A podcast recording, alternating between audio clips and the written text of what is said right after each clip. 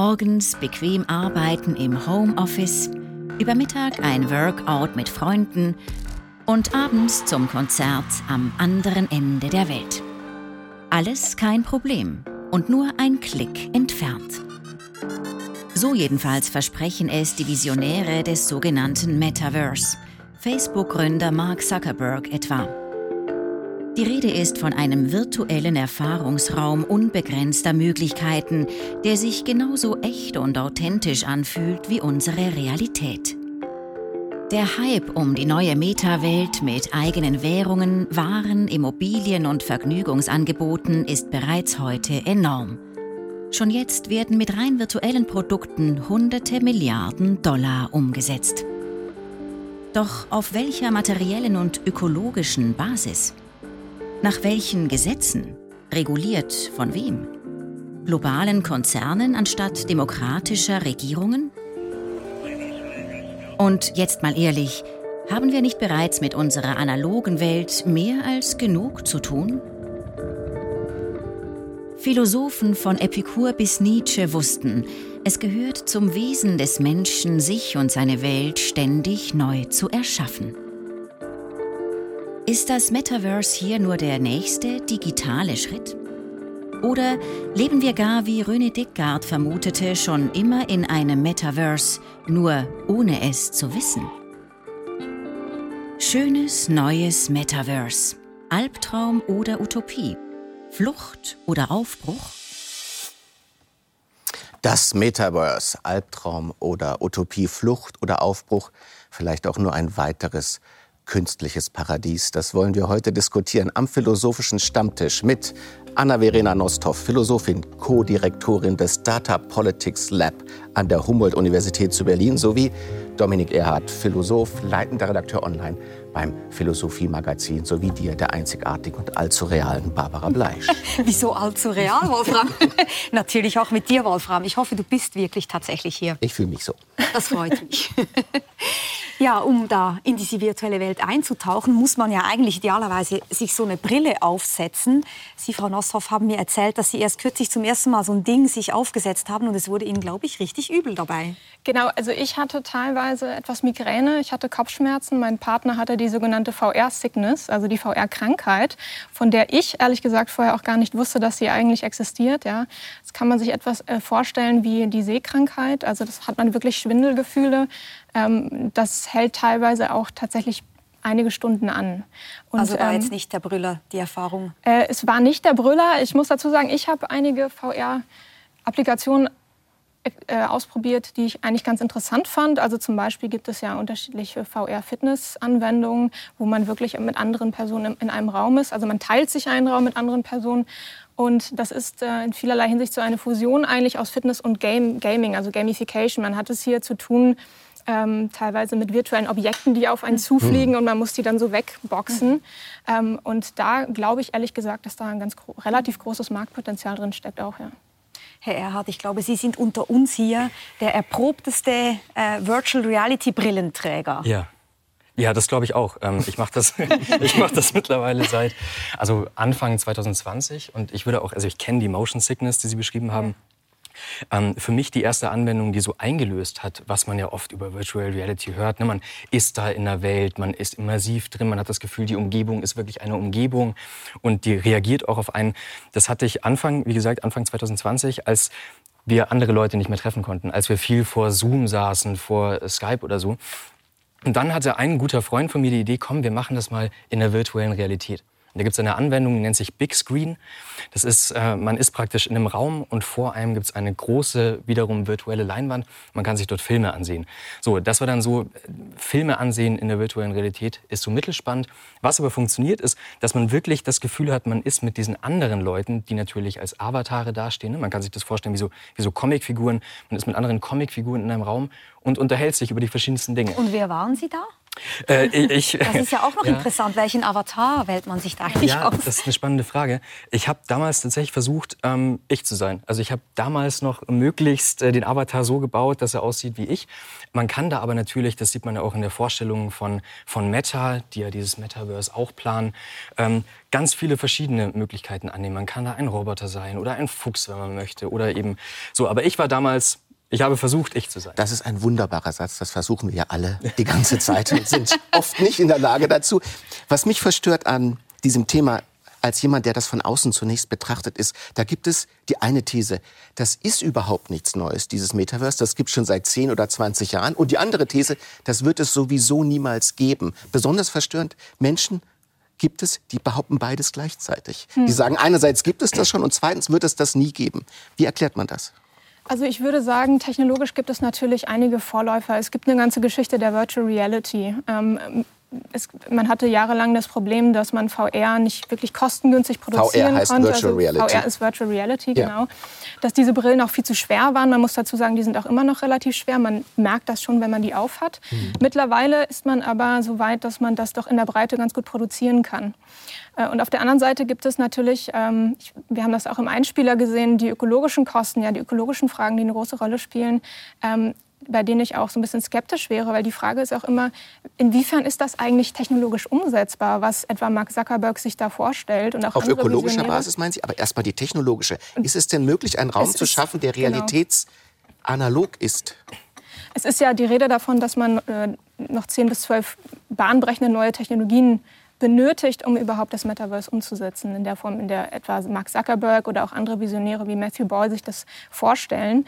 Und insofern glaube ich schon, dass wir es hier immer noch mit einer durchaus spekulativen Erzählung über eine mögliche Zukunft des Internets also man muss zu tun haben. Das auch noch mal betonen. Also Sie haben ja schon den Begriff der Immersion ja. verwendet, also dieses totale Eintauchen. Damit das überhaupt möglich ist, reicht es natürlich nicht nur so eine Brille zu haben und einen leistungsstarken Rechner, sondern es ist die Rede davon, Ganzkörperanzüge zu tragen. Die kosten im Moment ungefähr 10.000 Franken. Mhm. Dann braucht man Handschuhe, damit, wenn ich den, den Hund streichle in, in, in, im Metaverse, ich auch spüre, dass ich den Hund streichle. Mhm.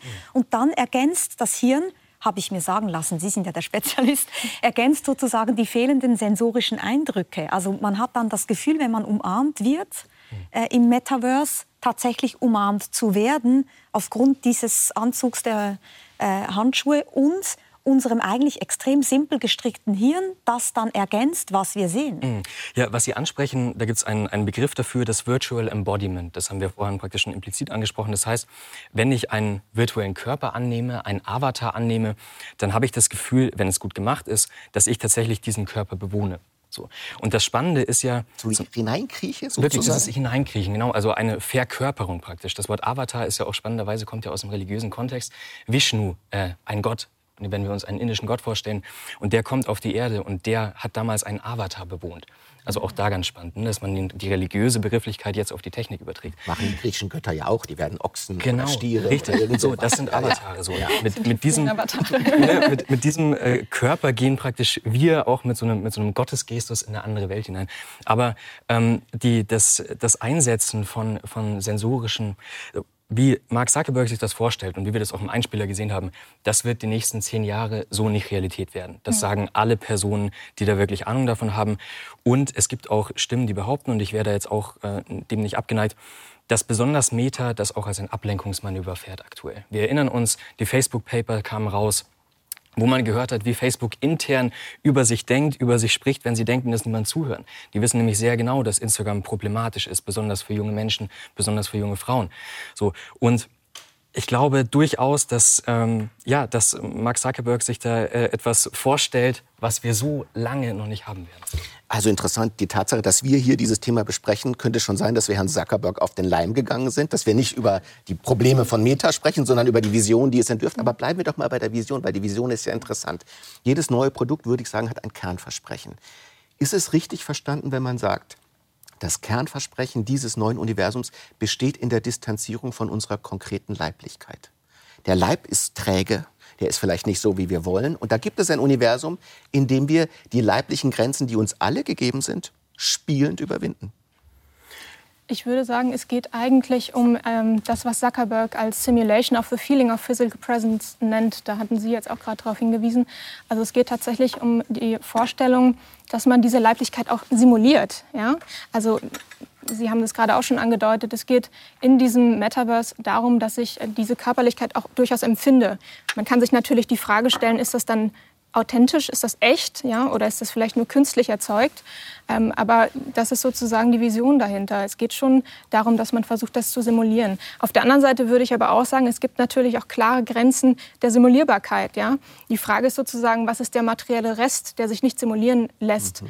Ja, wenn wir an den Tod etwa denken, wenn wir an die Geburt denken. Oder das Stillen zum Oder Beispiel. Auch, Kann ich das wissen, wenn ich genau. eine Avatarfrau wäre, wie sich das dann anfühlt? Genau. Und, und es ist natürlich auch so, dass wir bestimmte materielle Voraussetzungen, also das Wohnen etwa, ja, das sind alles Dinge, die brauchen wir. Wir müssen natürlich äh, irgendwo auch ein Dach über dem Kopf haben. Da rettet uns sozusagen auch äh, eine VR-Brille nicht, ja, im Zweifelsfall. Das heißt, es gibt bestimmte materielle Voraussetzungen, die erfüllt sein müssen. Und vielleicht eine Sache, weil ich würde nämlich auch sagen, was ja also das Versprechen ist ja, dass wir praktisch in das Metaverse gehen, äh, wie, wie Gott uns schuf. So, wir kommen da alle rein und dann erfinden wir uns neu und dann haben wir die Möglichkeit, da eine gerechte Gesellschaft vom Grunde auf aufzubauen. Dem würde ich fundamental widersprechen, weil natürlich kommen wir mit äh, sozialen Voraussetzungen da rein. Natürlich kommen wir mit einer bestimmten Sozialisierung da rein. Das heißt, ähm, Wer jetzt hier viel Geld hat, hat natürlich auch Möglichkeiten, sich da Güter zu kaufen, denen andere vorenthalten werden. Also diese Idee von, wir machen alles neu, wir werden jetzt gerechter, aber ich finde das jetzt interessant, weil wir dauernd am Dekonstruieren der Idee sind. Und mhm. ich würde gerne die Idee noch mal stark machen, obwohl ich jetzt gar nicht so Fraktion VR-Brille bin. Aber ich meine, ich mein, das erstmal, sich auszudenken, dass wir uns eben selbst erfinden können, dass wir uns selbst erschaffen, selbst zur Welt bringen. Und eigentlich die Grenzen dessen, wer wir sein können, was wir sein können, unsere Fantasie ist und eben nicht mehr die Klasse, woher ich komme, meine Hautfarbe, mein Geschlecht, sondern dass ich das alles austauschen kann, hat ja erstmal was. Und dann würde ich noch fragen, weil du gesagt hast, der Kern ist doch eigentlich, dass wir unseren Körper verlassen können oder verändern können. Bin ich mir gar nicht so sicher. Ich finde zum Beispiel etwas, was mich daran faszinieren würde, ist, dass ich viel näher an Dinge ran kann. Also ganz platt gesagt, ich muss mich halt nicht anstellen, wenn ich die Mona Lisa sehen will, sondern ich kann da direkt mich vor die Mona Lisa stellen. Mhm. Da gibt es keinen, der da auch mhm. noch ist und vielleicht Schweiß transpiriert oder irgendwas. Alle diese Dinge, ich kann ganz nah ran. Und dann kommt die sehr interessante Frage, ist es eigentlich interessanter, die Sachen real zu erleben? Und wenn ja, warum? Mhm.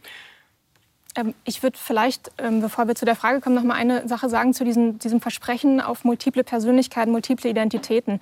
Weil das ist auch ein sehr, sehr altes Versprechen, das auch den frühen Tagen des Internets schon innewohnte. Ja. Diesen ganzen Erzählungen des Cyberspace, die waren sehr beseelt von diesem Versprechen, dass man sich nicht auf eine Identität festlegen muss. Ja, Sherry Turkle zum Beispiel schreibt darüber, wie es möglich war, in unterschiedlichen Chaträumen unterschiedliche Identitäten herauszubilden. Und das hatte damals auch ein sehr, würde ich sagen, emanzipatives Potenzial, äh, insbesondere insbesondere eben auch für queere Identitäten, für die LGBTQ-Plus-Community. Sie sagt ja fluide Identitäten. Für die genau auch VR sehr, sehr wichtig ist. Äh, auch natürlich, um sich sozusagen jenseits suppressiver sozialer Normen auch nicht auf die binäre Geschlechtlichkeit festlegen zu müssen. Äh, ich würde aber sagen, dass dem natürlich über die Hyperkommerzialisierung des Internets nun sozusagen eine gegenteilige Logik entgegensteht, nämlich die Logik der Profilierung. Ja? Also mit, mit, den, mit dem Aufstieg der Plattformkonzerne ähm, ist natürlich auch insbesondere die Datenextraktion sehr wichtig geworden und damit auch diese Vorstellung, dass man Profile sehr, sehr passgenau ausrichten kann. Mhm. Ich würde sagen, das ist eigentlich eine sehr ambivalente Tendenz. Darf ich noch mal dieser Gedanke, dass das ein emanzipatives äh, Potenzial mhm. hat, dass man sich neu ausprobieren kann? Ähm, jetzt kann man sagen, Immersion, so wie das genannt wird, ist ja überhaupt nichts Neues. Wenn ich in die Geisterbahn gehe auf der Kirmes, das ist auch eine Immersion und ich erfahre Neues. Wenn ich ins Fußballstadion und in die Fankurve gehe, dann bin ich nicht der Herr Eilenberger, da bin ich der Eile und Leute kennen mich nur so. Und wenn ich eine Harley Davidson fahre in meinem Club, bin ich auch wieder ein anderer. Ja. Also was ich nicht so ganz verstehe, äh, wir kennen Immersionseffekte aus unserem Alltag völlig ohne sogenannte virtuelle Realität. Brauchen wir da jetzt noch eine andere dazu? Ja, es ist natürlich noch mal ein weiterer Schritt, wenn man sich vielleicht die verschiedenen Medien anguckt, die historisch, die es historisch so gab, dann ist natürlich auch, kann natürlich auch ein Text wahnsinnig immersiv sein. Noch immersiver wäre dann de facto das Radio. Da ist dann eine Stimme, die, die zu mir spricht. Und noch immersiver vielleicht das Fernsehen oder das Kino, wo ich dann auch noch die, Bild, äh, die Bildinformation mit dazu bekomme oder 4D-Kinos und dann ruckelt der Sitz und so. Und ich glaube, wir haben aber trotzdem noch mal eine andere Schwelle bei der virtuellen Realität und zwar insofern, als dass wir wirklich diese Verkörperlichung haben und um das auch noch mal stark zu machen, um nicht zu sagen, das ist alles schlecht. Es gibt auch therapeutische Anwendungen, die wahnsinnig sinnvoll mhm. sind in virtueller Realität. Ja. Zum Beispiel, um ein, um ein Beispiel zu nennen, ähm, es gibt die Anwendung Freud Me von Sigmund Freud. Ähm, praktisch, also angelehnt an äh, den Erfinder der Psychoanalyse. Und die Idee ist, man tritt ein in einen virtuellen Raum als man selber, man wird davor gescannt und hat dann genau das an und erzählt Sigmund Freud seine Probleme, wie das damals war in der Kindheit und was die Eltern alles falsch gemacht haben und so. Mhm. Dann gibt es eine Pause und man setzt wieder ein, ein, äh, ein Headset auf und dann ist man Sigmund Freud und sieht sich selbst im Raum gegenüberstehend, wie man sich selbst seine das ist ja Total gruselig. Das ist total gruselig, aber das ist natürlich auch eine sehr hochgedrehte, ein sehr hochgedrehtes Beispiel. Aber die Idee, dass man sich selbst im Raum sieht mit all den, den komischen Sachen, die man macht, wenn man von Problemen erzählt, das hat eine Perspektivwechsel. Richtig, das hat ja, eine aber nachher braucht Kraft. man eine reale Therapie, in dem jemand einem dabei hilft, sowas dann zu verdauen. Selbstverständlich. Aber natürlich, wenn wir sagen, Platzangst zum Beispiel, ja, das kann man wahrscheinlich durch solche Effekte oder Angst vor Spinnen, äh, gewisse soziale Situationen einzuüben, da kann man ja leicht sehen, dass das ein unglaubliches therapeutisches Potenzial in sich trägt. Aber das ist ja. doch, reden wir jetzt über die richtigen Sachen hier an diesem Stammtisch, weil ich sofort denke, klar, klar, tolle Anwendungsmöglichkeiten. Sie hatten schon die Fitnessgeschichten mhm. ähm, erzählt. Ich kann ja. mir auch lustige Spiele vorstellen. Alles gut. Oder viele sagen auch, das ist doch toll, dann kann ich meine Oma irgendwie, ähm, die weit weg wohnt, äh, dann treffen äh, am Strand. Äh, wir machen noch zusammen Lagerfeuer und singen Lieder und sie ist glücklich, ich bin glücklich. Alles super. Aber das, was da denen vorschwebt und was sozusagen diejenigen, die dafür plädieren, also zum Beispiel auch David Chalmers, mhm. ähm, ein Philosoph, der im Moment sehr diskutiert wird, ein sehr einflussreicher Philosoph, muss man sagen, ähm, der natürlich durchaus der Ansicht, da kommen ganz andere Dinge auf uns zu.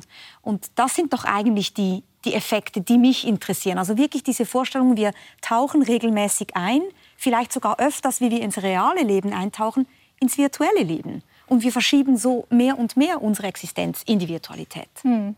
Ist das nicht eigentlich das Thema? Ich glaube, ähm, es wird auf jeden Fall dahin gehen, dass wir stärker in virtuellen Räumen uns bewegen. Ja? Das äh, sieht man auch anhand der Technikentwicklung. Mittlerweile sind wir ja so weit, dass wir, also Zuckerberg sagt es immer so, ähm, dass es darum geht, dass wir uns eigentlich nicht mehr aktiv mit der Technologie auseinandersetzen müssen. Ja? Er sagt, die Screens, die Devices sollen weniger eine Rolle spielen, die sollen eigentlich in den Hintergrund unseres Daseins sozusagen zurückschreiten äh, und eigentlich nur ermöglichen, dass wir Teil dieser virtuellen Welten sein können. Und da würde ich eben sagen, ähm, also man kann das als, als Verumweltlichung eigentlich von Technologien beschreiben oder auch als Environmentalisierung, so heißt es in der mhm. Medienwissenschaft. Aber die geht natürlich auch einher mit einer potenziellen Ausweitung von Kontrollstrukturen. Und da muss man natürlich auch über diejenigen Konzerne reden, die da eine große Rolle spielen. Man muss über Datenextraktion sprechen. Ähm, man muss über potenzielle Zukünfte auch von etwa politischer Profilierung sprechen. Also natürlich sind da auch große Gefahren mit verbunden, insbesondere eben mit dieser Ausweitung eigentlich von technologischen und digitalen Infrastrukturen und auch diesem sozusagen dem Verschwinden des Außen auch. Ja. Also das ist ja sehr interessant, dass man sagt, es gibt jede Menge politische Probleme daran, aber es gibt doch zunächst einmal ein ökonomisches Problem. Und das ökonomische Problem ist, dass die Digitalisierungskonzerne diese Expansionserzählung, die sie 20 Jahre hatten, nicht weiter fortführen können, dass die Margen geringer werden, dass die Gewinnerwartungen geringer werden. Und jetzt kommt jemand auf die Idee und sagt, okay, dann brauchen wir halt eine ganz neue Welt. Wir erobern die Welt noch einmal, und zwar eine, die wir selbst erfunden haben. Also die Welt ist nicht genug, äh, mhm. Wir sehen alle, dass es hier irgendwie Knappheit gibt. Jetzt schaffen wir einen ganz neuen Raum, in dem erfinden wir das Geld, die Produkte, die Häuser, alle nochmal und die verkaufen wir dann gleich auch nochmal. Ist das nicht eigentlich das treibende Begehren daran? Das ist auf jeden mhm. Fall ein Begehren, würde ich sagen. Und spannend ist ja aber auch, wenn man sich anguckt, wie funktioniert denn diese neue Welt? Weil oft wird ja über das Metaverse gesprochen, das bis 2024 acht Milliarden äh, Möglichkeit an Kapital haben soll. So viel Geld soll da umgesetzt werden. Welche, welche Logiken folgt aber diese Welt? Das ist ja nicht eine Welt, wo wir hier wie Bedürfnisse haben. Also wenn ich diesen Tee trinken würde, dann wäre mein Bedürfnis an Tee erstmal für die nächste Zeit gestillt. So. Weil wir unser Leben erhalten müssen. Die Frage aber im Metaverse, gibt es da Dinge, die wirklich unser Leben erhalten müssen? Auf absehbare Zeit nicht. Wir werden immer noch sogenannte Biosims sein. Ne? Wir werden uns immer noch hier eine virtuelle Realitätsbrille aufsetzen und dann ins Metaverse gehen. Das heißt, man könnte eine Unterscheidung machen, die der Philosoph Gernot Böhmer eingeführt hat, und zwar zwischen Bedürfnissen und Begehrnissen. Begehrnisse sind etwas, die zielen nur auf den Status ab. Die, die Dinge, die meine Begehrnisse stillen, die brauche ich eigentlich gar nicht. Eine teure Uhr, äh, ein noch schnelleres Auto, solche Sachen. Das Metaverse, im Metaverse wird es nur Begehrnisse geben. Nichts von all dem brauchen wir tatsächlich. Können wir vielleicht ganz kurz ein Beispiel machen, also damit wir es gut verstehen? Also ich verstehe sie jetzt so, wenn ich ins Kino gehe, dann habe ich vielleicht Hunger und ich kaufe mir ein Eis oder ein Sandwich. Das ist ein Bedürfnis, ich esse das, ich bin satt. Richtig. Im virtuellen Kino kaufe ich mir auch ein Eis und zwar das teuerste, das coolste Eis, damit ich im Kino gut aussehe. Mhm. Und es geht nicht darum, dass ich ein Bedürfnis stille, sondern ein Begehren, toll auszusehen. Und dann Richtig. reicht auch das Eis nicht, sondern ich brauche noch die Uhr und den tollen Hut und die Gucci-Handtasche, keine Ahnung was. Mhm, genau, oder genau das ist ein Beispiel. Oder stellen wir uns das noch ein bisschen grundlegender vor. Ich kaufe meinem Avatar bestimmte Kleidung und das sieht alles super aus. Und dann entscheidet Meta oder je nachdem, welche, welches Unternehmen diese Plattform eben führt, es gibt ein Update.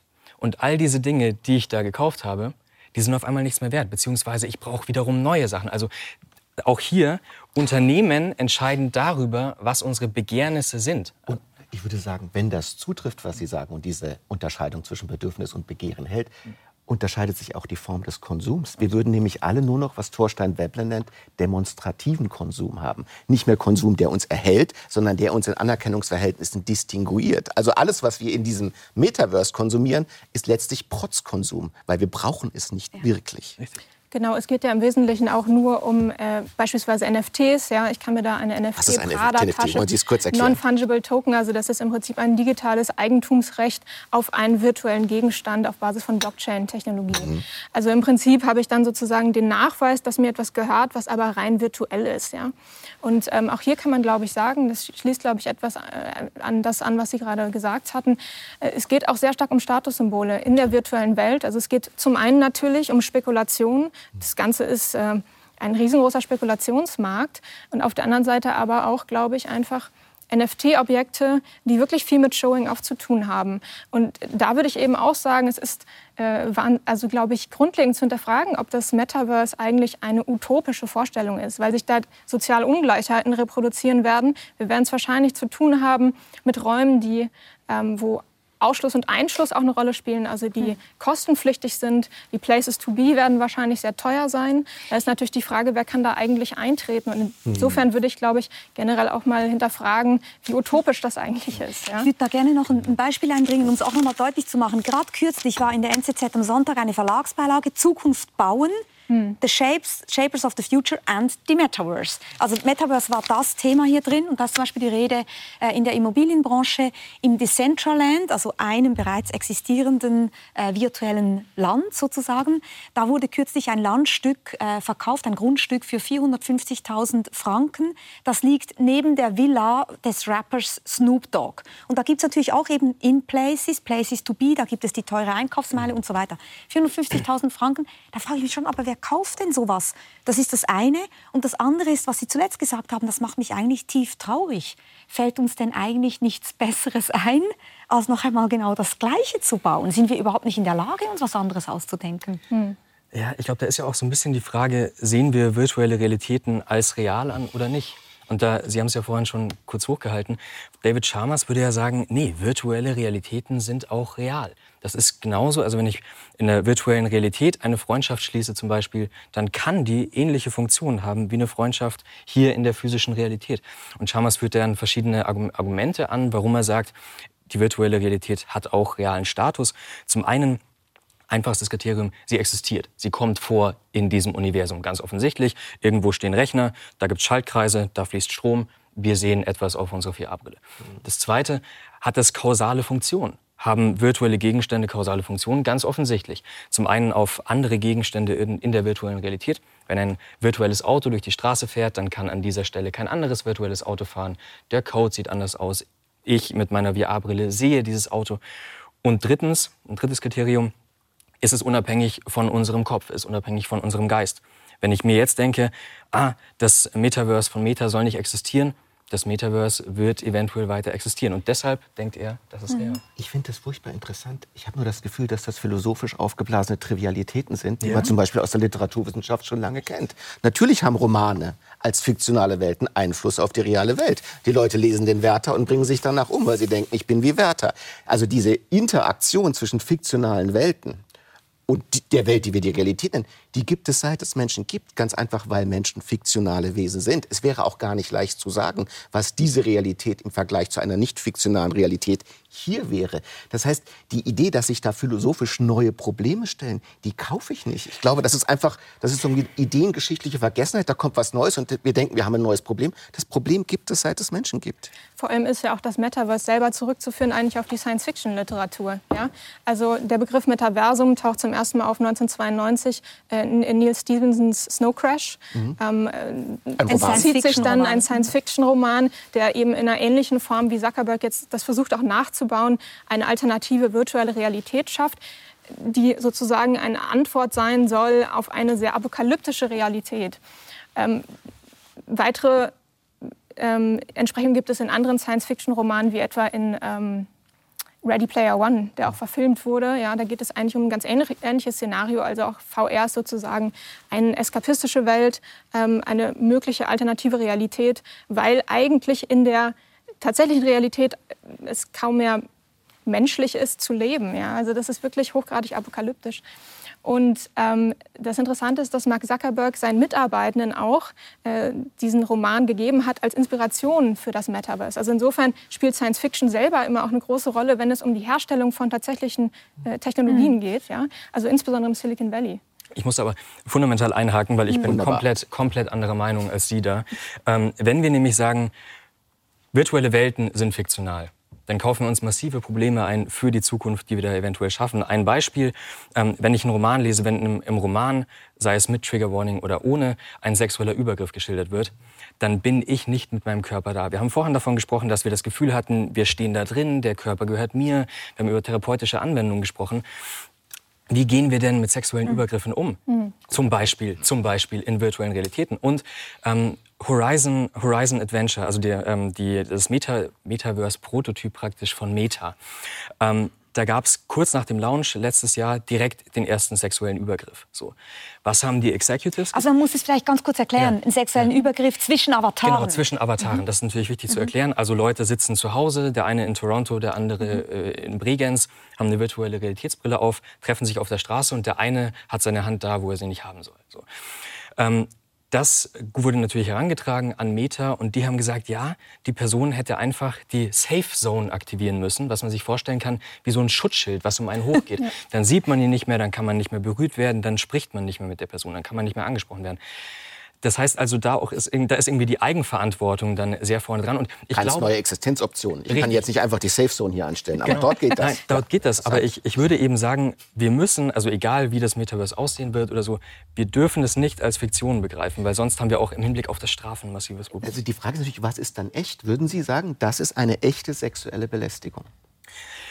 Ja, nehmen wir, also nehmen wir an, das Metaverse wird wirklich so gut, wie es ist. Wir haben das Gefühl, wir sind da wirklich drin. Dann würde ich sagen, ja, wenn eine Person mit der Intention mir gegenübertritt, mir etwas anzutun, was ich nicht möchte, und ich fühle diesen Körper, so wir leben da ja auch nach der Idee. Ne? Wir leben da ja nicht äh, zwei Stunden drin und dann äh, nächste Woche ist das Spiel langweilig geworden, wir sind in einem anderen, sondern die Identifikation mit diesem virtuellen Körper wird wahrscheinlich größer werden. Von daher würde ich sagen, ja, wir müssen das als Realität Sie würden Ich würde das unbedingt unterstreichen, ja genau. Also virtuelle Belästigung ist reale Belästigung. Wir haben das auch auf Social Media gerade. Man muss ja auch in der Lage sein, das justiziabel zu machen, also auch die Personen, die dafür verantwortlich sind, zur Rechenschaft zu ziehen. Und das kann ich natürlich nicht, wenn ich einfach sage, das ist einfach nur ein virtuelles Erlebnis, eine Erfahrung. Das, das würde ich, glaube ich, hm. problematisch finden, ja? ich finde, auch wenn es um Regulation geht. Mhm. Aber ich finde den Vergleich mit Social Media noch schwierig, weil ich jetzt mir vorstelle, wenn jemand auf Twitter beschimpft wird, dann ist ja der Punkt, dass man die Person trotzdem in der realen Welt als die Person empfindet, die beschimpft wird. Also auch wenn das auf Social Media stattfindet. Was ich interessant finde, ist, dass ich insgesamt denke, es gibt doch schon viele Fälle, bei denen man merkt, Leute verlieben sich auf einer Dating-Plattform und die Leute schreiben sich ganz lange, die treffen sich nie, die schreiben sich und plötzlich entscheidet der eine, er meldet sich da nicht mehr. Und da ist natürlich die andere Person unter Umständen wirklich tief gekränkt. Sie trauert um diesen Kontakt und Jetzt kann man sich fragen, war der Kontakt real? Natürlich war der Kontakt real. Die haben sich ja geschrieben. Und insofern verstehe ich sofort auch, dass es zumindest so etwas wie Enttäuschung und Verletzung geben kann. Wird ja auch die Frage gestellt, was ist, wenn ich einen Freund habe als Avatar? Mhm. Ich verlobe mich mit der Person und irgendwann entscheide ich, ich kreuze da einfach nicht mehr auf. Das ist natürlich eine, ich ghoste ein, diese, diese Person. ein moralisches Problem, da weil da Freundschaften kurze, entstehen. Ja. Wenn ich eine kurze Sache dazu sagen darf, das Ghosting ist aber natürlich auch nichts, was man nur auf die virtuelle Realität reduzieren kann, sondern das ist eine soziale Praxis, die wir auch sozusagen aus dem Zeitalter schon kennen, wo es keine digitalen Kommunikationsmittel gab. Es gibt Studien dazu, die belegen, dass die digitale Kommunikationsmittel das durchaus auch etwas erleichtern, weil die andere Person vielleicht nicht mehr so leicht nachzuverfolgen ist und so weiter. Ähm, aber dennoch würde ich eben sagen, das ist eine soziale Praxis und es gibt natürlich virtuelle Entsprechungen dieser sozialen Praxis und insofern würde ich sagen. Hm. Aber ich meine, Ghosting kennen wir aus unseren äh, Nachbarschaftsbekanntschaften. Ja, Papa geht genau. Zigaretten holen, Papa kommt nicht wieder. Äh, Papa ist weg. Also sowas gibt es in der realen Welt auch. Also das Ghosting ist keine virtuelle Erfindung. Mhm. Darf ich noch mal die Elefantin im Raum hier äh, für Innovation machen? Digitale technische Innovationen waren die letzten 40 Jahre Innovationen, die die Pornoindustrie als erstes adaptiert hat, die da zuerst kommerziabel waren und die zuerst funktioniert haben. Mir scheint es nun ganz evident, dass in der Pornografie diese Form von Räumen einen unglaublichen Boom auslosen werden und eine Riesenperspektive haben. Mhm. Ja, das ist auf jeden Fall jetzt schon so. Ne? Also es gibt einschlägige äh, Porno-Plattformen, wo man jetzt schon mit Virtual Reality eben diese Erfahrung machen kann, die Sie ansprechen. Ähm, das, also das ist dem unbenommen. Ich glaube, ein Problem wird es dann, wenn wir da auch ans Metaverse denken, wie zum Beispiel ein altes Metaverse, Second Life. Vielleicht erinnern sich äh, die älteren Semester auch noch. Damals 2003 gegründet, 2008 war der große Hype mit über 8 Millionen Leuten. Ähnlich, aber ohne VR-Brille. Man hat einen Avatar erstellt und hat einfach am Computer, konnte diesen Avatar durch eine virtuelle Welt steuern. Und da gab es auch immer wieder Bereiche, die äh, von Terrorgroups äh, terrorisiert wurden und eben äh, überall gab sexuelle Handlungen und sowas. Und da, da merkt man auch schon, was Probleme sind, in die wir laufen, wenn wir irgendwie ans Metaverse denken. Da gab es dann nämlich eine Zeitung, den Alphaville Herald. Eine, eine, interne, eine interne Zeitschrift von Nutzerinnen und Nutzern, die gesagt hat, Mensch, eigentlich müssen wir Linden Lab die Second Life verantworten, schreiben und sagen, wir brauchen Ordnung in diesen Zonen. Das kann nicht sein, dass da diese ganze Trolle rumlaufen und da diese ganzen Handlungen vollführt werden. Reine Anarchie. Ja. So, reine Anarchie. Was hat Linden Lab gemacht? Die haben diese Zeitung abgeschaltet, die haben die zensiert. So, also eben nicht von oben äh, Ordnung gebracht. Mittlerweile ist alles wieder beruhigt, aber auch einfach, weil, weil Leute da weggegangen sind. Und einige Nutzerinnen und Nutzer von Second Life haben dann eine eigene Version von Second Life gemacht, OpenSim, die demokratischer organisiert ist. Das heißt, das wird äh, demokratischer einfach, äh, die Entscheidungsprozesse laufen da unter allen. So. Aber wie ist es denn jetzt ganz real, wenn sowas passiert, so eine Vergewaltigung? Oder nehmen wir mal an, jetzt Pornoindustrie, es gibt plötzlich Räume, da kann man äh, pädophile, pädosexuelle Handlungen vollziehen. Gibt es denn da Regulierung? Gibt es da, kann man da klagen irgendwo? Also beim Metaverse ist es ja so, dass viele, ähm, die die Aufgabe haben zu regulieren, momentan noch nicht so richtig wissen, welche Fragen sie eigentlich stellen soll. Einfach weil wir es mit einer hochgradig spekulativen Technologie zu tun haben, die noch nicht richtig ausgeformt ist, bei der man auch nicht genau weiß, wie sich die Machtkonstellationen da ausbuchstabieren werden. Ja, ich gehe persönlich davon aus, dass wir es so wie wir es von Social Media kennen, so wie wir es generell aus der digitalen Ökonomie kennen, dass wir es da mit einer Fortführung von äh, Machtakkumulationen zu tun haben, bei der sicherlich die großen Player auch eine Rolle spielen werden. Ich würde aber sagen, dass man jetzt schon Bereiche erkennen kann, äh, wo sehr evident ist, dass man dort regulieren muss. Also natürlich der ganze Bereich der Content-Moderation. Ähm, man sieht das anhand der mhm. genau Inhaltsmoderation. Man sieht das anhand dieser ähm, dieser Strategie von Facebook, wie das auch angegangen wurde, ja, dieses Problem einfach wieder zu sagen, ich bilde keine Content-ModeratorInnen aus, sondern ich ersinne ein technologisches Feature, das die UserInnen dann aktivieren müssen, also dieses Safe Zone-Feature. Ja? Da wird sozusagen wieder die Verantwortung eigentlich auf die UserInnen abgewälzt. Das ist eine sehr äh, typische Strategie im Silicon Valley. Aber ist das Paradox denn nicht eigentlich klar? In dem Maße, in dem dieses Versprechen eingelöst wird, wird das Einlösen dieses Versprechens alle Probleme erzeugen, die wir in dieser Welt auch haben. Das ist das, was mich traurig macht, dass ich denke, wo ist denn eigentlich unser utopisches Vermögen? Aber politisch ja heißt das doch auch, wir haben Fragen der Judikative, der ja. Legislative, der Exekutive. Wir brauchen da eine Polizei, wir brauchen da eine Regierung, wir brauchen mhm. da Richter. Wir müssen alles verdoppeln oder nicht? Genau, also ich würde sagen, ich hatte das eben schon angedeutet. Das Problem ist, dass viele, die jetzt regulieren müssten, einfach noch nicht genau wissen, was das eigentlich wird, ja, was, was daraus entsteht. Auf der anderen Seite haben wir natürlich jetzt aber den DSA, also den Digital Services Act, den Digital Markets Act. Und da würde ich sagen, das ist durchaus eine Errungenschaft. Und man sieht auch, dass wir auf EU-Ebene durchaus in der Lage sind, auch regulierend einzugreifen. Insbesondere natürlich, was Monopoltendenzen mhm. gibt, äh, anbetrifft. Ja.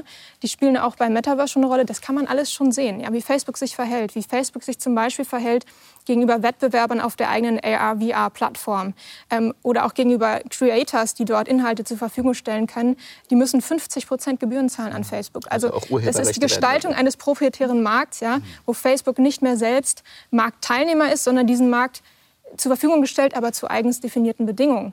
Und das Vorgehen kennt man von Apple beispielsweise, von Amazon. Und ich glaube, da kann man schon relativ eindeutig sehen, in welche Richtung das geht. Die äh, Gesetzgeber, die Regulatoren sind aber sehr viel alerter. Die sind sehr viel wacher als noch vor einigen Jahren, ja, als man also in der, in der realen Welt jetzt die, die Gesetzgeber meinen Sie? Genau, ja, ja, ja. ja. Und was halten Sie von der Aussage, dass man sagt, na ja, man kann sich entscheiden, ob man da reingeht oder nicht. Wenn man da reingeht, muss man halt das Lernen mit diesem Schutzschild äh, aktivieren. Ja. Äh, ich meine, man muss ja nicht gamen, man muss vielleicht auch nicht in diese Welt reingehen. Also machen wir jetzt nicht ein Problem größer, als es ist, weil ganz viele Leute werden sich vielleicht einfach schlicht nicht interessieren. Das ja. Hm. Das ist auch so ein bisschen das Argument von David Chalmers. Er sagt äh, auf einer Seite, diese Grundprämisse seiner, seines gesamten Buches ist eigentlich, I'm assuming that entering VR is a free choice. Also er geht davon aus, dass dieser Eintritt in VR eine freie Wahl ist. Ja? Mhm. Das ist für mich eigentlich eine moralphilosophische Verkennung, weil man wieder davon ausgeht, dass man eigentlich eine Relation hat zwischen Individuum und Technologie, aber die Gesellschaft eigentlich gar nicht existiert und auch gesellschaftlicher Druck nicht existiert, dass sozialer Druck nicht existiert. Und wir sehen das ja von sozialen Medien, dass es durchaus kostspielig sein kann, wenn ich nicht Teil davon bin. Einige Berufszweige sind existenziell darauf angewiesen. Unsere äh, zum Beispiel, ja. Genau. Als Akademikerin, als Forscherin, als äh, Journalistin ist es schon kostspielig, wenn ich nicht Teil davon bin, wenn ich meine Inhalte nicht einem breiteren Publikum darüber äh, zur Verfügung stellen kann. Und äh, dahingehend würde ich eben sagen, müssen wir immer sehen, dass ab dem Zeitpunkt, wo diese Technologien äh, zu einer sozialen Norm werden, also wo Sozialität sich in diesen Räumen abspielt, äh, gibt es, glaube ich, diese Vorstellung nicht mehr vom Individuum, das sich für oder gegen eine Technologie entscheiden kann, sondern da gibt es eine viel größere gesellschaftliche Einbettung und die müssen wir immer mitdenken. Einen normativen Druck des Faktischen genau. durch die Technologie genau. sozusagen. Genau. Und wenn wir jetzt auch noch über Meta, ehemals Facebook, sprechen, dann gibt es auch dieses eine Paper von 2018, Jason Rubin, wo er das erste Mal als, als ein äh, Oculus Executive, das heißt einer, der diese Brillen gebaut hat, das ist die, äh, die Firma, die Meta dann gekauft hat, der schreibt an äh, Vorstände im, Facebook, im Facebook-Vorstand eben, wir müssen, wir müssen schnell sein. So das Metaverse, das muss unseres sein. Spannenderweise eben die Idee des Metaverse, ne, weil wir reden jetzt immer über Meta. Es gibt ja aber jetzt schon andere Anwendungen, die ähnlich funktionieren. Und Metaverse sagt eben, eigentlich müssen wir die alle crashen. Wir müssen das Einzige sein. Das heißt, die Sachen, die man bei uns kauft, die können nicht übertragen werden in andere Anwendungen. Also dieser Monopolcharakter, den Sie ansprechen, der ist eben nicht nur in den Facebook Papers jetzt auf die aktuelle Lage zu beziehen, sondern 2018 in, in, Vorperspektive auf das, wie das Metaverse sein wird, auch da schon präsent. Nur, dass ich es mal richtig verstehe. Es gibt ja da verschiedene Regulationsebenen, die zu klären werden. Zum Beispiel eine, wer verwaltet die Infrastruktur? Ja, also wie man es beim Internet auch hat. Sind das private Konzerne, sind das Regierungen? Ja. Wer verwaltet das Regelsystem in diesen Spaces und wer verwaltet zum Beispiel die Technologie, die das ermöglichen? Also das ist ja nicht so, dass das eine Frage ist, sondern das sind gleich mehrere Fragen, weil es sich ja um eine ganze Welt handelt. Nicht ja, wahr? total. Was Sie hier ansprechen, ist die Idee des DAO. DAO, also dezentrale, autonome Organisation. Die Idee ist mhm. praktisch, es gibt jetzt Konzerne wie Meta, wie viele andere, die zentral organisiert sind. Das heißt, da sitzen Personen an einem Ort, die sprechen miteinander und da werden auch zum Beispiel die Daten verwaltet. Und diese Idee dieser DAOs, dieser dezentralen autonomen Organisationen ist, es gibt überall ganz, ganz viele verschiedene Personen, die Teil dieser Organisation sind und die in einem, jetzt wird es ein bisschen kompliziert, aber bleibt bei mir, in einem, in einem Blockchain-Verfahren hm. abstimmen. Das bedeutet nichts anderes als, wenn wir hier abstimmen würden, dann wäre das nicht so, dass jeder das in seinem geheimen Kämmerlein macht und dann irgendwann kommt, kommt eine Entscheidung raus, sondern wir würden das praktisch alle in ein Buch schreiben. In ein Buch, das wir alle auch zu Hause haben. So das wie heißt, bei Bitcoin auch so ähnlich. Wie bei Bitcoin, das ist die mhm. Blockchain-Technologie. Das heißt, wenn ich bei mir, wenn mir die Entscheidung nicht gefallen hat, die wir getroffen haben, und ich das durchstreiche, und dann unsere Leute, für die wir diese Welt gebaut haben, bei mir gucken und sagen, Mensch Dominik, du hast was ganz anderes als die anderen vier, dann wäre relativ klar, weil auch die Entscheidungen in diesen Büchern festgehalten sind, dass das die richtige Entscheidung ist. Also die ist nicht fakebar. Aber und Habe ich richtig verstanden? Ja. Das ist eine basisdemokratische Utopie? Äh, die Utopie das wird diskutiert. ist es. Also ich, natürlich äh, ist das Versprechen, dass es alles dezentraler organisiert ist. Das schließt aber aus meiner Sicht nicht aus, dass sich trotzdem Machtakkumulationen ergeben in diesem Bereich, so wie wir es jetzt eben schon bei den Kryptowährungen haben, wo einige wenige Personen extrem viele Assets mhm. kontrollieren können. Ja? Insofern wäre ich da etwas skeptisch. Ich will vielleicht noch einen Punkt zur Regulierungsfrage sagen. Ich finde es ganz wichtig, dass man sich sehr frühzeitig anschaut, was da gerade passiert. Und zwar sowohl was die Monopolpraktiken anbetrifft, was aber ebenso äh, was die Content-Moderation anbetrifft.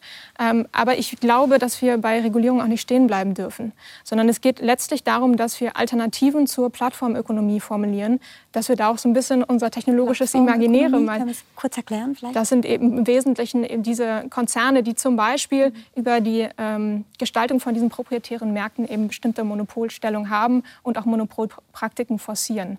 Und wir sehen ja jetzt natürlich, ne, das sind die großen Player, GAFAM, Google, Amazon, Facebook, ähm, Microsoft Microsoft und so weiter, die eben einen, einen großen Share haben innerhalb der digitalen Ökonomie und es eben schwierig ist, überhaupt sich gegen diese Konzerne in irgendeiner Form durchzusetzen. Und ich würde eben sagen, wir müssen dringend darüber nachdenken, äh, ob es nicht andere Formen des Dateneigentums gibt, äh, also eben auch Kollektivbegriffen beispielsweise. Und da gibt es auch ganz interessante Konzepte von Data Trust bis Data Common bis ja. auch zu dem Konzept von äh, Plattformgenossenschaften. Aber diese Überlegungen betreffen ja die gesamte digitale Sphäre und jetzt ja. nicht nur diesen mhm. äh, spezielle Segment äh, des, eines Metaverse, sondern das ist genau, eine Grundproblematik. Das ist eine Grundproblematik, aber ich würde eben sagen, natürlich werden wir mit Blick auf die Machtasymmetrien in der, in der gegenwärtigen digitalen Ökonomie, werden wir im Metaverse natürlich genau die gleichen Probleme haben. Also ich glaube nicht, dass sich das Internet da irgendwie dezentraler gestalten wird, sondern für mich ist eigentlich klar, die Monopolisten haben ja auch die Netzwerkeffekte, die haben ja schon die User aggregiert und können natürlich jetzt im Prinzip, müssen sie denen nur eine kleine Tür offen halten zum Metaverse, ja? ja? Facebook beispielsweise. Also ich glaube, das ist relativ offensichtlich, dass es so läuft. Natürlich ist es auch Facebooks Intention. Mhm. Und ich glaube, was auch vielleicht noch eine spannende Sache ist, wenn wir uns überlegen, welche Gesellschaften haben wir denn in diesen Metaversen? Das wird ja nicht so sein, dass Mark Zuckerberg oder wer auch immer das dann macht, sagt, ach übrigens, das hier ist die Politik, die in diesem Metaverse gefahren wird, sondern die geben sich erstmal unpolitisch. Was aber nicht bedeutet, dass diese, dass diese Räume ohne Politik funktionieren mhm. würden. Die Politik ist nur im Code. Und da wird es dann auch spannend, wenn wir nämlich an Vertragstheorien denken. Wir denken an, an Thomas Hobbes, der gesagt hat, hier, ne, früher war der Naturzustand, Kampf aller gegen aller, das Leben ist kurz, brutal. Und dann haben wir die Gesellschaft, da haben wir den Vertrag unterschrieben, wir geben einige Rechte ab für die Sicherheit. Damals, mhm. sagt Hobbes ja auch, wir haben den, wir haben den Vertrag ja nicht unterschrieben, da wird das aber so sein. Wir unterzeichnen AGBs. Da wird mhm. es einen Gesellschaftsvertrag Die Ursituation wird explizit. Ja. Mhm. Aber interessant ist ja, ich meine, ich, ich, ich, verstehe absolut, dass es diese Regulierungsdiskussion braucht. Die scheint mir ganz, ganz wichtig zu sein, zumal, wie Sie ja gesagt haben, wir nicht freiwillig entscheiden können, nicht Teil davon zu sein oder nur, wenn wir dann so hohe soziale Kosten vielleicht in Kauf ja. nehmen. Aber die Frage kann ja auch noch einmal sein, ist es nicht alles ein großes Ablenkungsmanöver? Also Stichwort Eskapismus. Diese mhm. ganze Frage, was machen wir hier eigentlich? Und wenn man mal die Science-Fiction-Literatur anschaut, Sie haben schon Snow Crash ähm, erwähnt, aber auch The Matrix zum Beispiel, da sind das natürlich immer Situationen, in denen wir in virtuelle Welten uns begeben, weil die andere Ursprungswelt zerstört ist. Durch eine Umweltkatastrophe, durch einen atomaren Krieg, dadurch, dass eine Artificial Intelligence übernommen hat. Mhm. Und diese Frage finde ich schon ganz evident, die kam ja auch ganz am Anfang in dem, in dem Film vor. Haben wir nicht eigentlich genügend Probleme in der realen Welt? Und beginnen wir nicht, uns sozusagen in ein Spielhaus, in ein Puppenhaus zurückzuziehen, weil wir mit der realen Welt nichts mehr zu tun haben Wie wollen? Wie Vogelstrauß letztlich. Die Welt ist verloren, jetzt tue ich so, als ob ich sie nicht bräuchte und kriege einfach eine neue. Genau, ist gerade noch mal etwas, was mich eigentlich ein bisschen traurig hm. stimmt.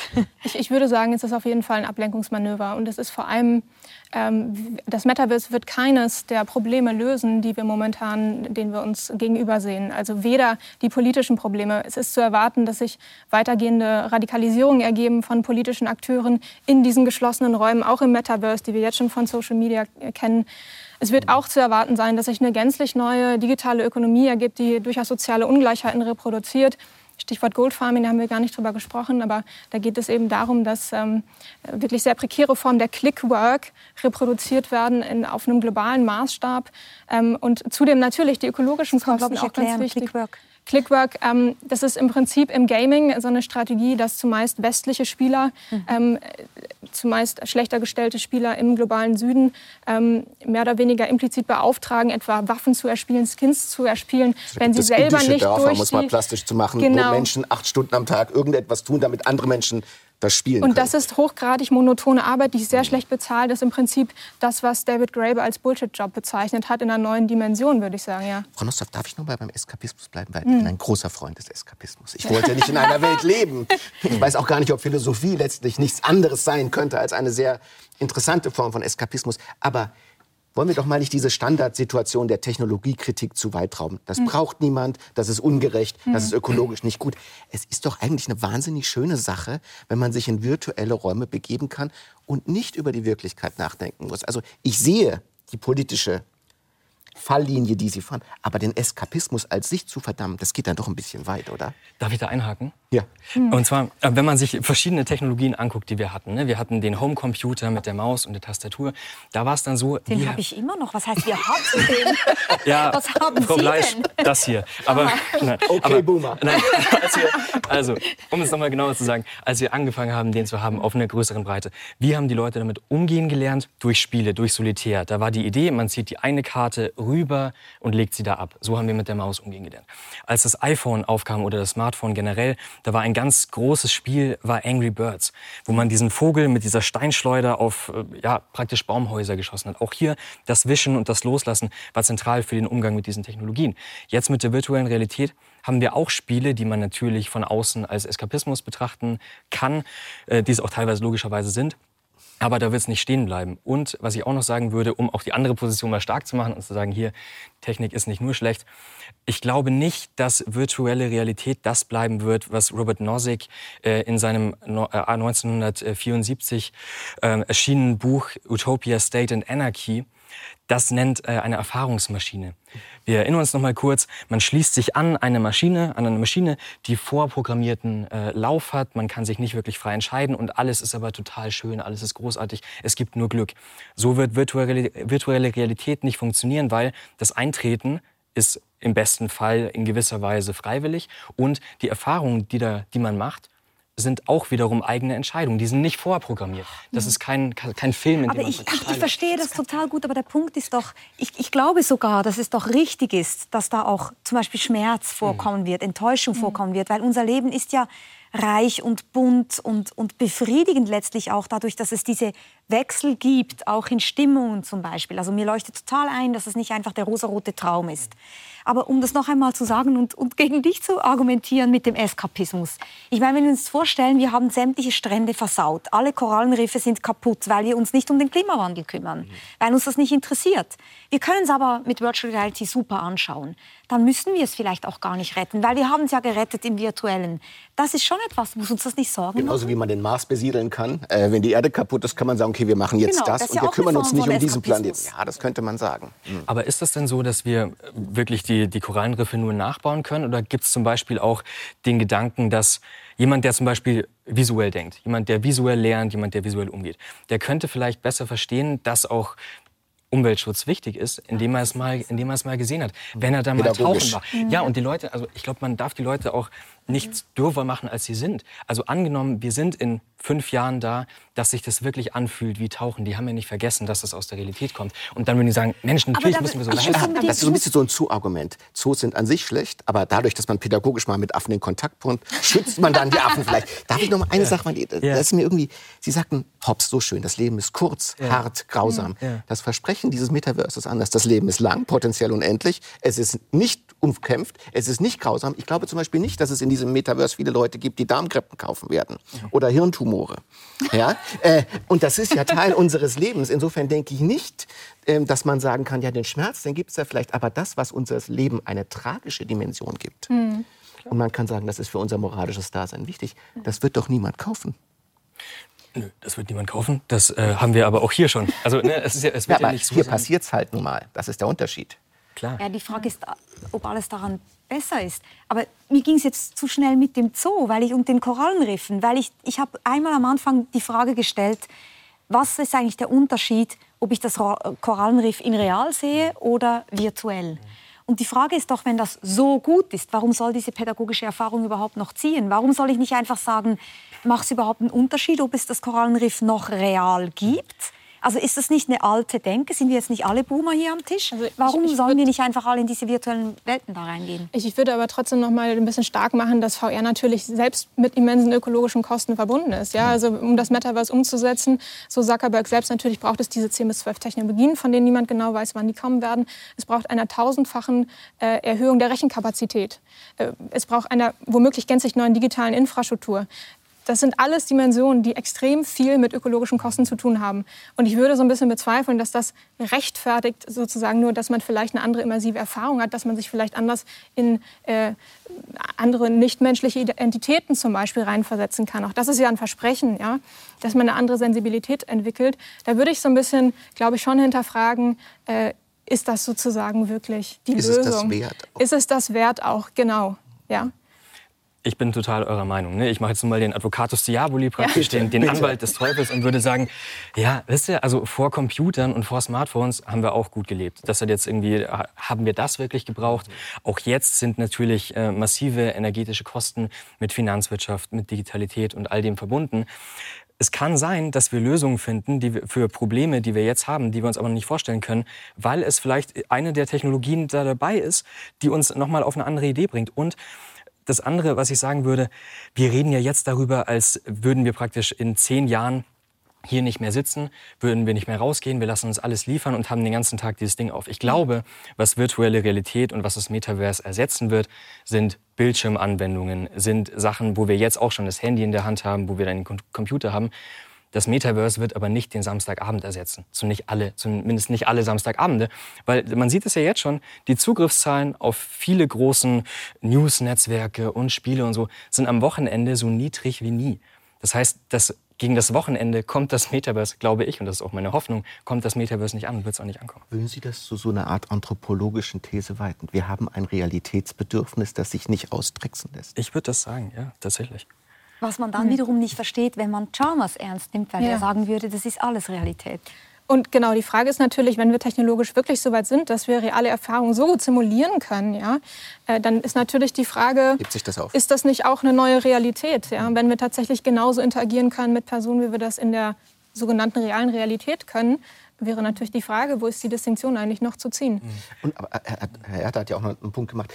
Technologien werden zu einem Zweck erfunden und dann ergeben sich Zwecke, an die niemand, der diese Technologien erfunden hm. hat, jemals denken konnte. Es ergeben konnte. sich aber auch nicht antizipierbare genau, also Konsequenzen. So also auch das ist im Guten wie im Schlechten. Aber natürlich müsste man sagen, ja. äh, wenn man Platos siebten Brief liest, dann war die Erfindung der Schrift keine so gute Sache. Schlecht fürs Gedächtnis. Man konnte Dinge behaupten, die man nicht argumentativ einholen kann. Lassen wir das mal mit der Schrift. Das heißt, sind nicht Philosophen als Philosophen in einer Art präprogrammierten Einstellung zu sagen, das lassen wir jetzt erstmal. Sind die nicht an sich konservativ?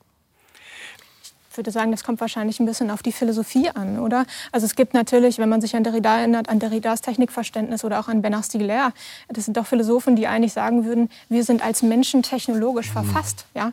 Also Technologien gehen sozusagen unserer eigenen Existenz sogar voraus. Ja? Wir sind als Menschen, Günther Anders macht das gleiche Argument, wir sind angewiesen auf Technologien, um uns überhaupt in der Welt zurechtzufinden. Weil wir sonst nichts können. Weil wir sonst nichts können, weil mhm. wir keine Orientierung haben, weil wir auch eigentlich überhaupt nicht lebens überlebensfähig sind. Sehr guter Punkt. Und da würde ich eben sagen, ist natürlich die Frage immer, Natürlich gibt es gewisse, ich würde sagen, allem auch des Technikaffekts in der philosophischen Tradition, aber es gibt auch kritische Bezugnahmen auf diesen Technikaffekt, mhm. äh, insbesondere eben in der Dekonstruktion etwa oder eben in der Nachfolge oder dem, der kritischen Lesart Derridas von, von Bernard Stiegler.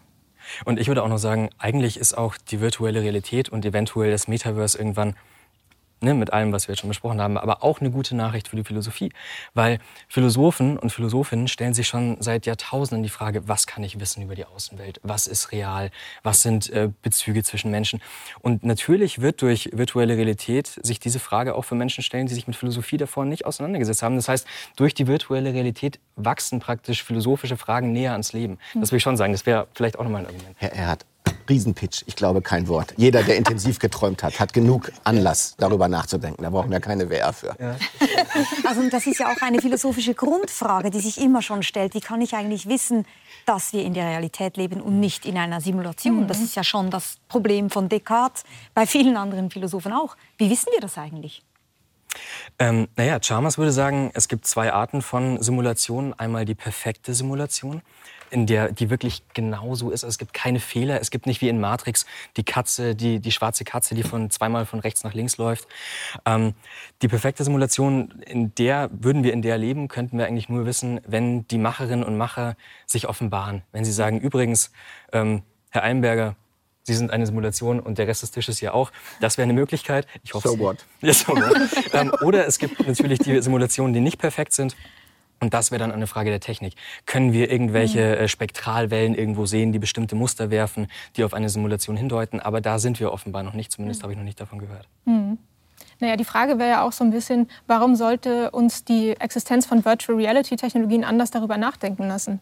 Das wäre jetzt meine Gegenfrage. Ja? Hm. Also ändert, das ändert die Existenz der Technologie irgendetwas an unserer Weise, darüber nachzudenken? Glauben Sie nicht? Ich denke auch nicht, dass es da irgendwie eine erkenntnistheoretische neue Brisanz gibt. Ähm, Vor allem, weil ich glaube, es gibt Nein, so viel diese Technologien, die Technologien gibt es ja auch schon seit Jahrzehnten. Ja, das ist ja wirklich, das muss man immer sagen. Ich würde auch immer dieses, dieses Innovationsversprechen von Zuckerberg mal etwas dekonstruieren wollen, der sich hinstellt und sagt, we are calling it the Metaverse. Das ist ja nicht sein Begriff. Also das ist wirklich, mhm. äh, das ist total absurd, das ist wirklich merkwürdig, ähm, weil die Visionäre im Silicon Valley schon seit Jahren darüber sprechen. Ähm, Im Cyberspace-Diskurs der 90er Jahre taucht das Metaversum eben in Anklang an Lee Stevenson ebenso genauso auf.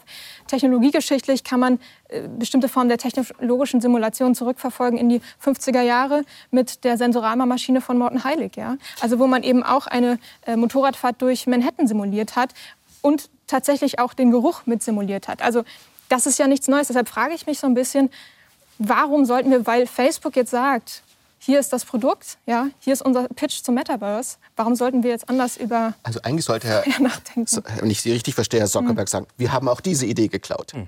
Genau, absolut. es, ist, es, ist, es ist wirklich ein, ein sehr populäres, ein sehr breitenwirksames Plagiat gewesen. Und ich finde, ehrlich gesagt, also es ist natürlich marketingstrategisch unglaublich intelligent gewesen, auch zu sagen, wir sagen nicht, hier ist unser großer Pitch zum Metaverse, nicht nur das, sondern wir sagen auch, wir nennen uns jetzt als Konzern Meta. Ja? Und seither habe ich den Eindruck, dass sich eigentlich die Öffentlichkeit größtenteils oder dass, dass sie den, den, Eindruck hat, dass das Metaverse irgendwie notwendigerweise was mit Facebook zu tun hat. Oder auch, dass das vielleicht sogar Facebooks Idee ist. Ja? ja wir, wir, sind in die Falle gerannt. Und das, diese, diese und Diskussion ist der beste Beispiel. Wir reden auch seit ja. Monaten über dieses Thema und fast nur noch auch in der, in der ganzen Tech-Welt über dieses Thema, weil Mark Zuckerberg so eine Diskursmacht hat. Ja? Man hätte auch schon früher finde, anfangen können, also darüber Mein Beispiel war ja die Immobilienbranche und da spielt Decentraland eine größere Rolle. Und ja, da gibt es, gibt viel, sehr, sehr viele ähm, Diskussionen darüber. Ich frage mich einfach immer noch, was wäre denn, wenn wir jetzt dieses Metaverse oder ein anderes äh, äh, virtuelles Universe ähm, erfinden könnten? Wie würde das denn aussehen, wenn wir es wirklich utopisch denken könnten? Was wäre denn anders? Ich glaube, wir müssen uns Barbara. von der das ist so eine schöne große Frage, die sich in dieser Realität nicht stellt, denn die ist von zeitlichen Begrenzungen betroffen. Und äh, in dem Sinne glaube ich, diese utopischen Horizonte, das ist schön. Ich glaube, dass wir über dieses Metaverse, über unsere eigene Verfasstheit neu nachdenken können. Das ist vielleicht ein erkenntnistheoretischer Impuls, der, der, der, der, der wirksam sein könnte. Aber meine letzte Frage an Sie beiden, bevor wir in dieser Wirklichkeit auseinandergehen. Wenn es denn so wäre, dass dieses Metaverse alle Versprechen ein lösen könnte. Und Sie könnten dort dauerhaft verweilen, müssten es vielleicht sogar, Frau Nostov. Was würden Sie an dieser Welt vermissen? Also das ist wirklich eine ganz, ganz komplizierte Frage. Da müsst ihr euch wirklich lange drüber nachdenken. Ähm Ich, ich weiß gerade keine Antwort. Ich muss wirklich sagen, für mich ist das fast noch zu hypothetisch gefragt. Hm. Ich halte es eigentlich für ausgeschlossen, dass es so kommt. Gut, also die, die Frage wird sich nicht stellen. Ja. Ähm, wenn wir annehmen, es kommt wirklich ein Metaverse, das, das ist wie hier, dann wird, glaube ich, ein zentraler Aspekt fehlen und das ist der Zufall. Denn mhm. es wird ein Programm sein, es wird ein Code sein, es wird ein Konzept sein. Irgendjemand wird sich eine Welt überlegt haben. Und ich glaube nicht, dass da wirklicher Zufall äh, einen Platz hat. Und Begegnungen, die man vielleicht hier einfach die sich hier einfach ergeben als Ereignis, die, glaube ich, werden wir da vermissen müssen. Und da würden einige Philosophen vielleicht sagen, den Zufall gibt es auch in der Realität nicht. Aber du auch, du auch den Zufall vermissen? Oder vielleicht einfach die Unlust, morgens aufzustehen? Ich würde dich vermissen. das nehme ich als Schluss. Aber vielleicht sind wir ja alle Simulationen, wer weiß, vielleicht, wer weiß. Tja, die Fragen sind nicht gelöst, aber sie sind geöffnet. Und genau das wollen wir hier tun. Herzlichen Dank dafür, Frau Nostov, Herr Erhardt. Dankeschön. Ja, vielen Dank auch Ihnen zu Hause, wer sich für Philosophie interessiert. Zurzeit ist die erste Phil Expo in vollem Gange, ein schweizweites Festival der Philosophie. Das Programm finden Sie auf der Website. Nächste Woche trifft Yves Bossart den Schriftsteller Senturan Varataraja und spricht mit ihm über Krieg und Flucht, aber auch über Kunst und Schönheit. Und jetzt gleich gibt es hier mal wieder richtig was zu entdecken, nämlich eine der ganz großen wissenschaftlichen Pionierinnen der Schweiz und zudem eine wichtige Figur der Friedensbewegung. Bleiben Sie also dran und lernen Sie Gertrud Woka kennen. Eine gute Zeit in der Realität. Bis bald.